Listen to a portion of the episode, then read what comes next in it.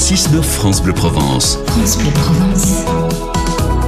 7h45, David. Deux questions également euh, ce matin, David aussi, ou à une semaine euh, des vacances. Un, est-ce qu'il y aura de la neige à la montagne? Pas sûr. Deux, est-ce qu'il y aura des trains? Pas sûr non plus. Pas sûr non plus. Pour les trains, c'est 1 sur 2, dit la SNCF, pour le prochain week-end, parce qu'il y a une grève qui commence.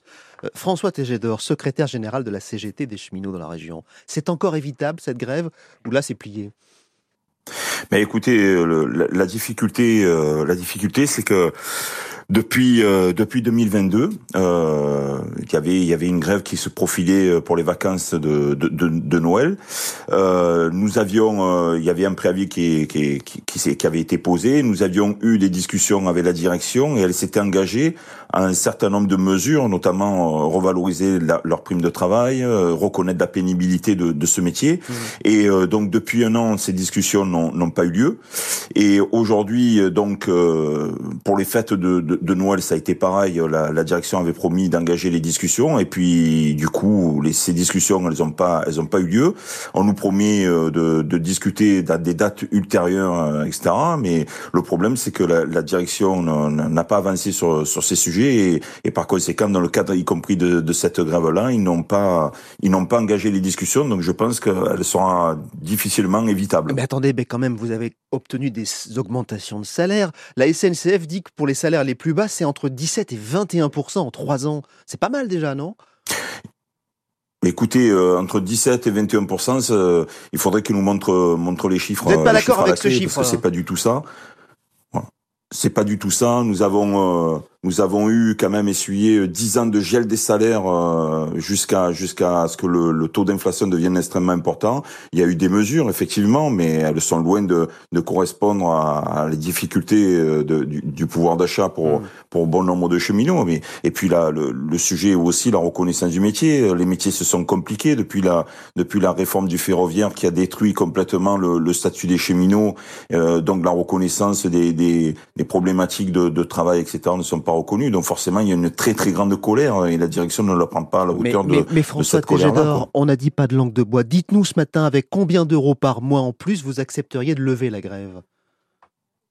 Écoutez, la CGT a été assez claire. On, demande une revalorisation de 190 euros de la prime de travail des, des contrôleurs. Donc euh, voilà. Euh, à ce prix-là, vous prenez le boulot pour que les gens en fin de carrière puissent partir plus tôt. C'est clair. Donc une prime de 190 euros, ça vous suffirait pour ne pas faire grève ben, 190 euros de la prime sur la prime de travail. Hmm. Oui, oui, bien sûr. Là, là, c'est la revendication immédiate. Alors nous, sur les questions salariales, comme tous les Français, on demande à ce que tous les tous les salariés de France soient revalorisés et on, on demande vraiment que l'inflation soit absorbée pour les pour les salariés. Il y a de plus en plus de salariés pauvres, etc.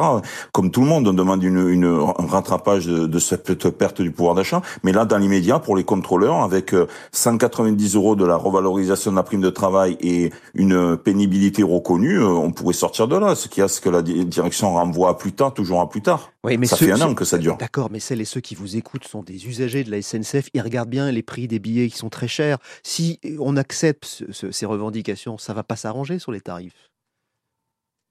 Mais, mais alors là, sur la question des, des tarifs, vous avez vu euh, les résultats de la SNCF. D'ailleurs, ils vont annoncer, d'ailleurs, ils ont commencé à donner un petit peu des primes, 400 euh, euros de primes en, en one shot, etc. Parce qu'ils vont annoncer des chiffres, des chiffres records. Donc, euh, on a un taux d'occupation extrêmement fort, les trains bondés en permanence avec tous les mmh. problèmes que, que ça génère. La SNCF va afficher des chiffres records.